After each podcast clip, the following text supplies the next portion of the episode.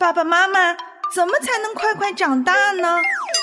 孩子，成长是一个漫长的过程。对呀，爸爸妈妈也都还在成长。爷爷，你和奶奶，你们也还会成长吗？当然了，我们也要继续成长，满有基督长成的身量。那怎么才能长大成人呢？唯喜爱耶和华的律法，昼夜思想，这人变为有福。他要像一棵树，栽在溪水旁，按时候结果子，叶子也不枯干。凡他所做的，尽都顺利。向下扎根，向上生长。让林真儿陪伴您全家一起成长吧。灵城真言家庭灵修系列，喜乐灵城，期待您每一天与我们一起与神同行。欢迎我亲爱的大朋友和小朋友收听今天的喜乐灵城，我是林真儿，真儿向您问安。最近呢，真儿跟您是一起在查考史诗记，我们去透过了解以色列民族的这一段特殊的历史时期。看到人是怎么样一次又一次的远离神、遗忘神、任意妄为、任性而为，以至于遭遇愤怒、遭遇痛苦、遭遇患难的时候，我们又向神呼求，而神又如何一次一次的出手相救？这实在是一个恶性的循环，因为人实在是无力去爱神、去跟随他。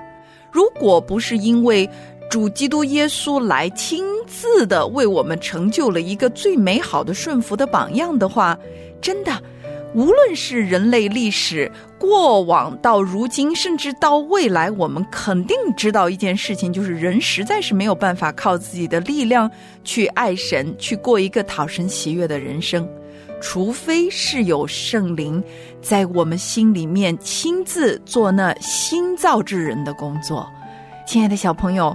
如果你还没有接受耶稣为你个人的救主，真儿真的是鼓励你，无论你现在是几岁，你仍然要为你自己的人生做这一个最最重要的决定。不是你生长在一个基督徒的家庭里，拥有爱主的父母亲，就可以自然而然的让你成为神的儿女。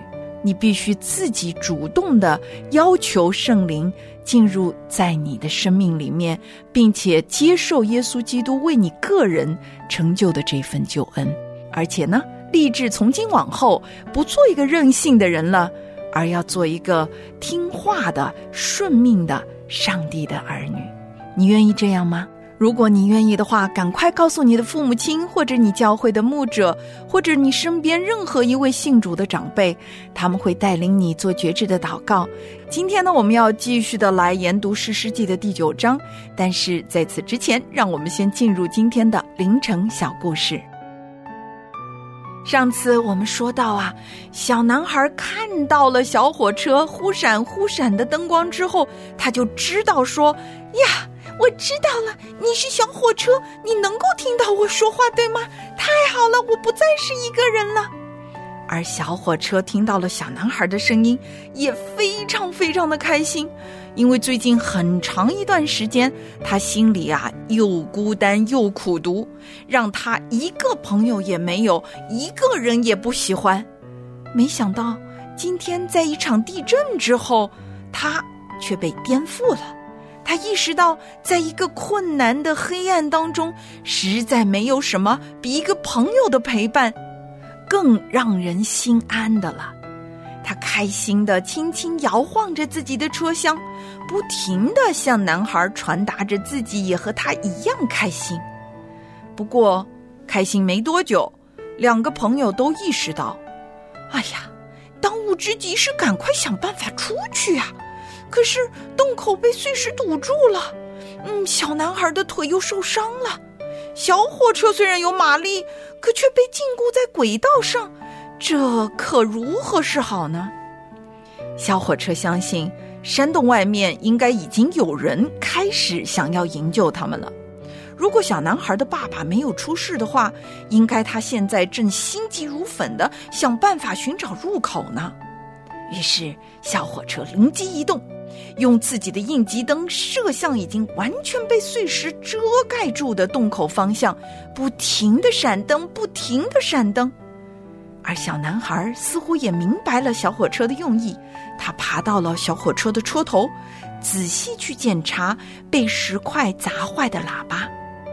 原来呀，喇叭的连接被砸下来的一块石头正好砸断了。而喇叭口呢，也被泥土给塞住了。小男孩小心的去清理喇叭口的泥土，用自己的衣服把它擦干净，又想办法把断了的喇叭接口连上。没想到，平常他的玩具坏了，爸爸教他怎么自己修理，哎呦，现在居然派上用场了！刚刚才用手连好接口。呜呜小火车就兴奋不已的发出了一声欢呼，哇！可是由于没有其他工具固定这个连接，小男孩只要手指一松，喇叭就立刻又无法发声了。亲爱的小朋友们，你说这可该怎么办呢？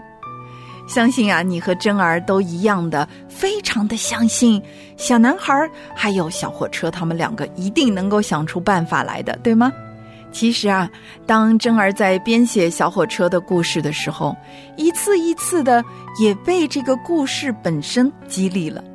因为每一天在我们的生活当中，难处是不可能避免的。比如说玩具会坏呀，比如说我们的身体会不健康啊，比如说天会下雨啊，比如说我们最喜爱的东西会失去啊，我们最喜爱的人。可能也会离开我们呀，人生不可能避免这些痛苦、这些患难。但是每一次当我们经历的时候，我们真的会发现，我们的生命在一点点的成长，而所有这些患难呢，都是为了预备我们能够完成那更大的使命、那更高的托付、那更美好的未来。可是，没有人喜欢遇到痛苦。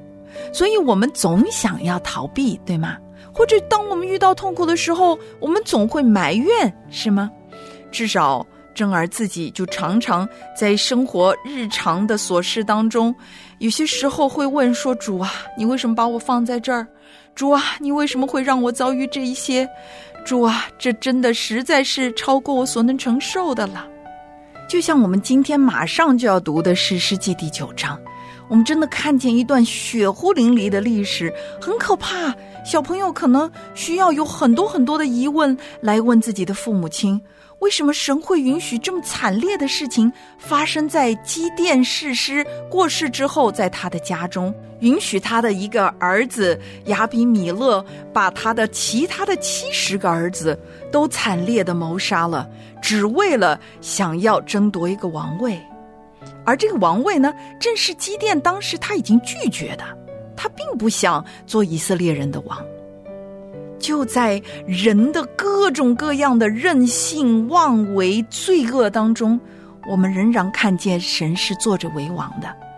我们不知道为什么，但是却在第九章的最后，我们看到了神报应了亚比米勒向他父亲所行的恶，就是杀他自己兄弟七十个人的恶。所以有一天，我们会明白，在我们生命当中发生的所有事情，并不是神根本不看顾或者是不在乎，而是因为只有经历这些事情，我们真知道人是恶的，只有神是善的，而只有依靠上帝，依靠他，无论在任何情况当中都掌权这个事实，我们才能够有勇气。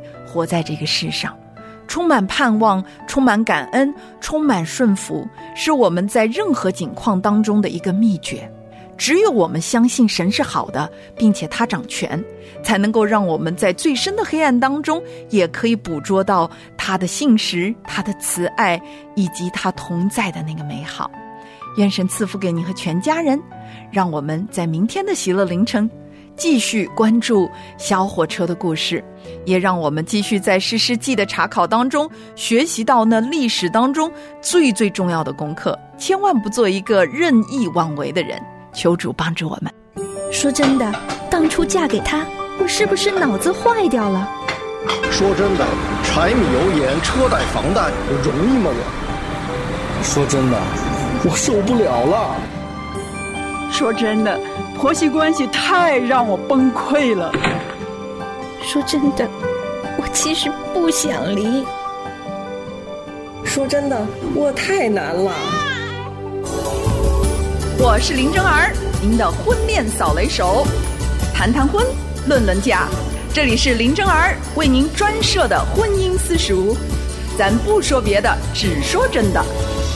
非常的开心，今天能够与亲爱的您欢聚在婚姻私塾中，我是林真儿，真儿向您问安。最近呢，我们聊一个话题，就是究竟有没有什么完美的丈夫和妻子角色的互动和一个完美的伴侣的模式呢？我们有提到，是不是一定要男主外女主内？那在条件不许可的情况底下，双薪收入的家庭该怎么样去协调搭配？怎么样去发掘丈夫和妻子不同角色、不同功用之间的互动呢？今天呢，正二就要来继续跟你聊这个话题了。因为上次我们讲到啊，最重要的不是某一个模式就一定能够发挥出上帝他创造婚姻时候他的心意来。最重要的不是选择哪一个模式，而是说是不是我们按照上帝的心意在建造以基督为中心的一个家庭生活。我们的整个家庭生活，丈夫妻子的角色，父亲母亲的角色，是否按照神的心意在履行呢？这个才是最最重要的一个焦点。如果我们模糊了焦点，只去谈外在的一些表现和形式的话，我们真的会发现，无论是双薪收入的家庭，或是传统意义上的男主外女主内的家庭，或者反其道而行之的女主外男主内的家庭，或者两个人都不上班，随心所欲的来组建他们的家庭生活模式，我们都发现是很大的一个缺失和模糊了概念。因为啊，我们转移了话题的目标。最重要的问题是我们该怎么在我们的日常生活当中去活出上帝的心意来？不管我们现今所处的这个光景如何，我们是不是有所选择？我们都发现，无论是在什么样的一个家庭模式当中，我们都需要认真的去思考，究竟。丈夫的角色是什么？妻子的角色是什么？我们在婚姻当中的互动，还有团队的一个功用，该怎么样在我们日常生活当中来体现出来？这才是重点。在前几期的节目当中呢，正儿跟您分享过有四种模式，我们刚刚也大致分享了一下。但是对于基督徒来说呢，无论哪种模式都可以。我们在各种各样的境况当中，我们可以灵活机动的来调整丈夫跟妻子之间的角色的互动。但最最重要的是，我们如何在基督里面彼此切实的相爱。按照神的心意来建造我们的婚姻家庭生活，因此我们会发现，无论是哪一种模式，最最重要的是我们夫妻两个是否同心合意的做出一致的抉择来。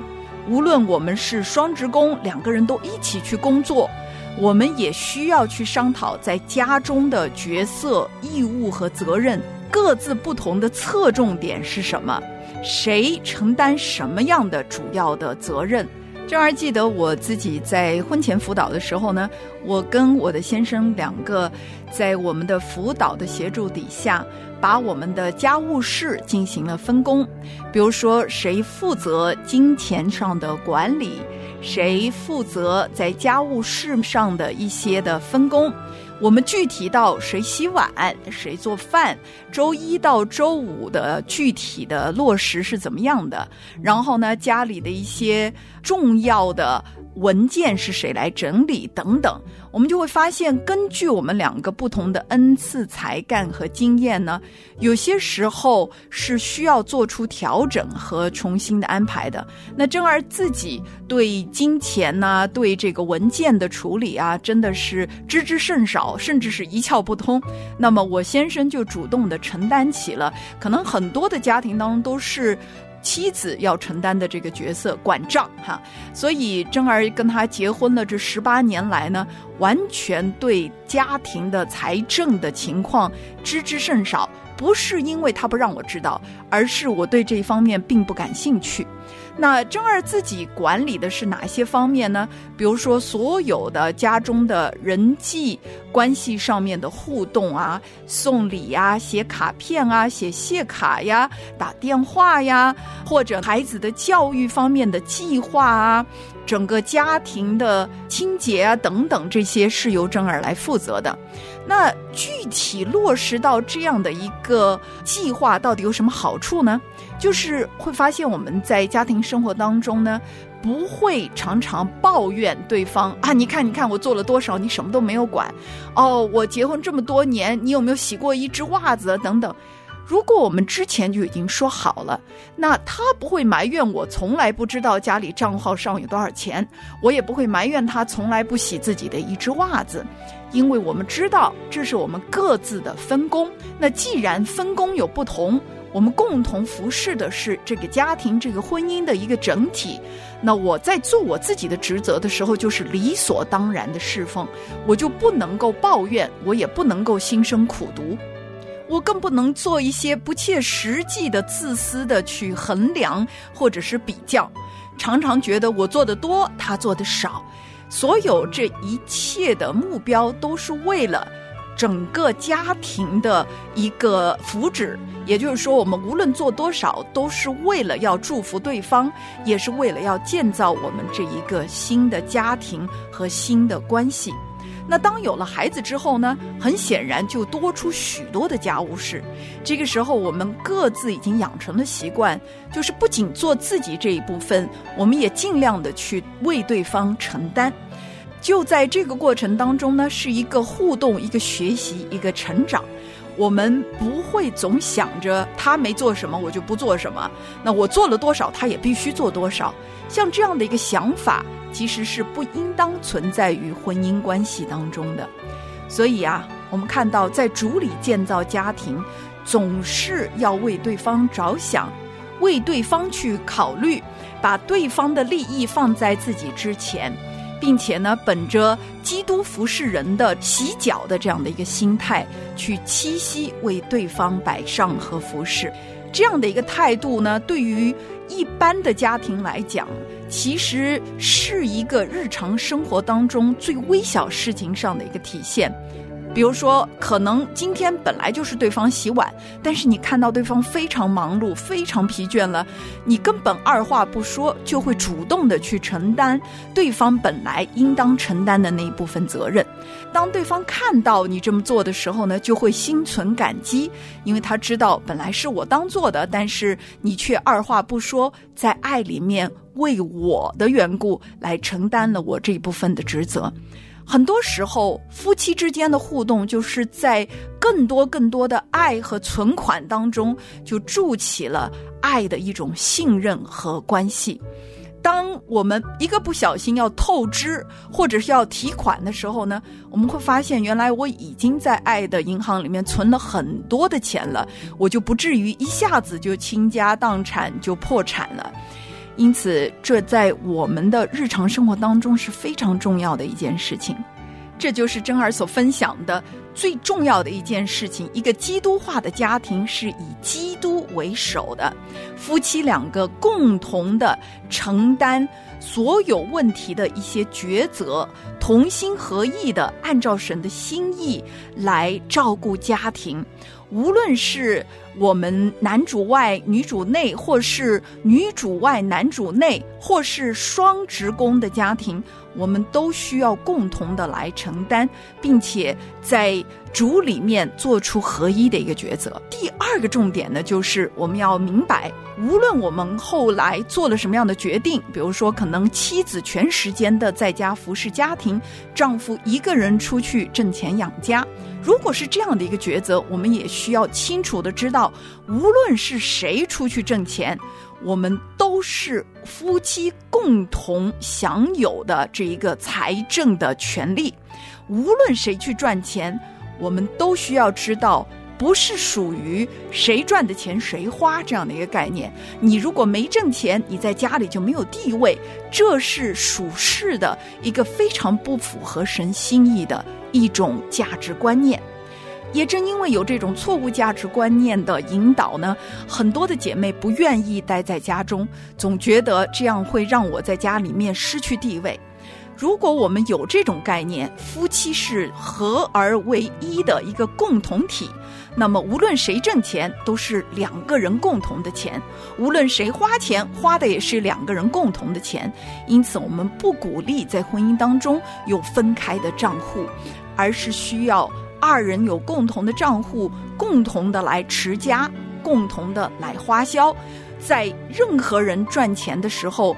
你要知道，说我所挣的钱是全家人的钱，所以我不能够因着我拥有财政收入这样的一个特殊的地位，我在家中就声音比较大，或者我在家中就可以做更强有力的一些抉择，这是非常重要的一点。另外呢，家庭财产共同支配、共同协商。并且有原则的、有计划的进行花销，我们不能够因着一个无限度的开支，就使家庭的财政陷入一种僵局。那这个呢，也是导致我们很多的基督徒的家庭入不敷出。我们很多的时候都是过着一种奢侈的生活。但导致呢，我们的整个家庭的财政进入一种紧张的状态，以至于夫妻两个没有办法更好的协调不同的一个身份或者是职权的一个互动。我们更多的时候不得已要选择两个人都出去工作。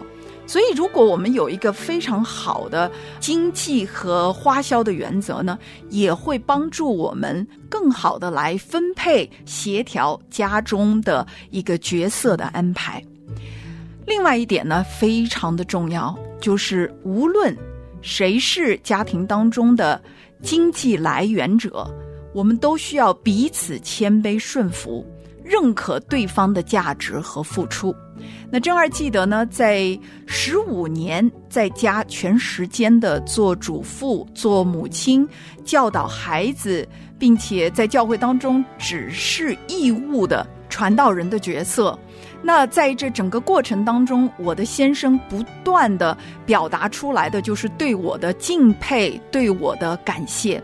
他说：“虽然我有能力出去。”甚至可能可以比他赚更多的钱，但是我却选择牺牲自己的恩赐和才干，在家庭当中，在教会当中承担，并不能够得到利益上的、金钱上肯定的一份在永恒当中被纪念的职责。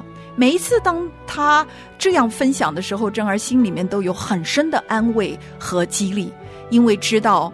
已经被主纪念，被我自己的丈夫纪念了。的确不需要我透过物质上的一个交换来体现我在社会当中、在人群当中的价值，因为真正的价值是在永恒里面我所积存的财宝。因此呢。很多的妻子之所以不愿意在家，就是因为他觉得在家中所付上的代价，并没有得到任何人的肯定。无论他在家务事上、在儿女的教养上面，还是在家庭当中的付出，都没有得到相应的回报和肯定。那当然，人更愿意看到的是物质上的一点点的回应。我出去工作，也许我还每小时可以挣多少钱。所以呢，这也导致了家庭当中角色上的一个不稳定，很多时候我们是存着一种抱怨和不满的心态，来不得已的执行我在家庭当中或在工作环境当中的一个位置。无论是在家还是在外，我们需要的是被肯定的一种价值，以及我们所付出的一切被纪念的这一种确据。当然，我们知道最终啊。即便是世上没有肯定我们的人，我们也知道我们做这一切是为了主的缘故。但是真儿也鼓励说，如果我们在婚姻关系当中长期得不到肯定，当然我们就不愿意继续付出了，因为这样的一种关系是互动的。所以在基督徒的。家庭当中一定要彼此肯定对方的价值和付出，无论在外工作还是在家付出，都是一样值得我们敬重、值得我们感恩的。另外一个基督化家庭当中非常重要的原则，就是要切实的帮助彼此实现自我价值。这是什么意思呢？就是。要努力的让对方去发掘上帝在我们生命当中的计划和旨意。比如说，珍儿虽然一直在家教育自己的孩子，在教会当中只是义务的传道，但是我的先生一直在肯定我的恩赐。他也鼓励我说：“孩子大一些的时候，你一定要去祷告，考虑上帝对你的托付和他在你生命当中的计划是什么。”也正因为他不断的鼓励呢，珍儿才会去把自己的博士修读完。然后呢，同时在他接受神的呼召，要带领我们整个团队的时候，珍儿也义不容辞的去承担扶持他的一个角色。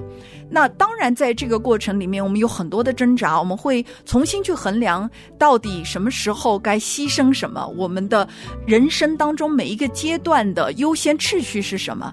但是，如果我们敏感于上帝的带领和他在我们生命当中的计划，我们就会不断的去鼓励我们的配偶活出神在我们生命当中的计划来，而不是被这个世界推着前进。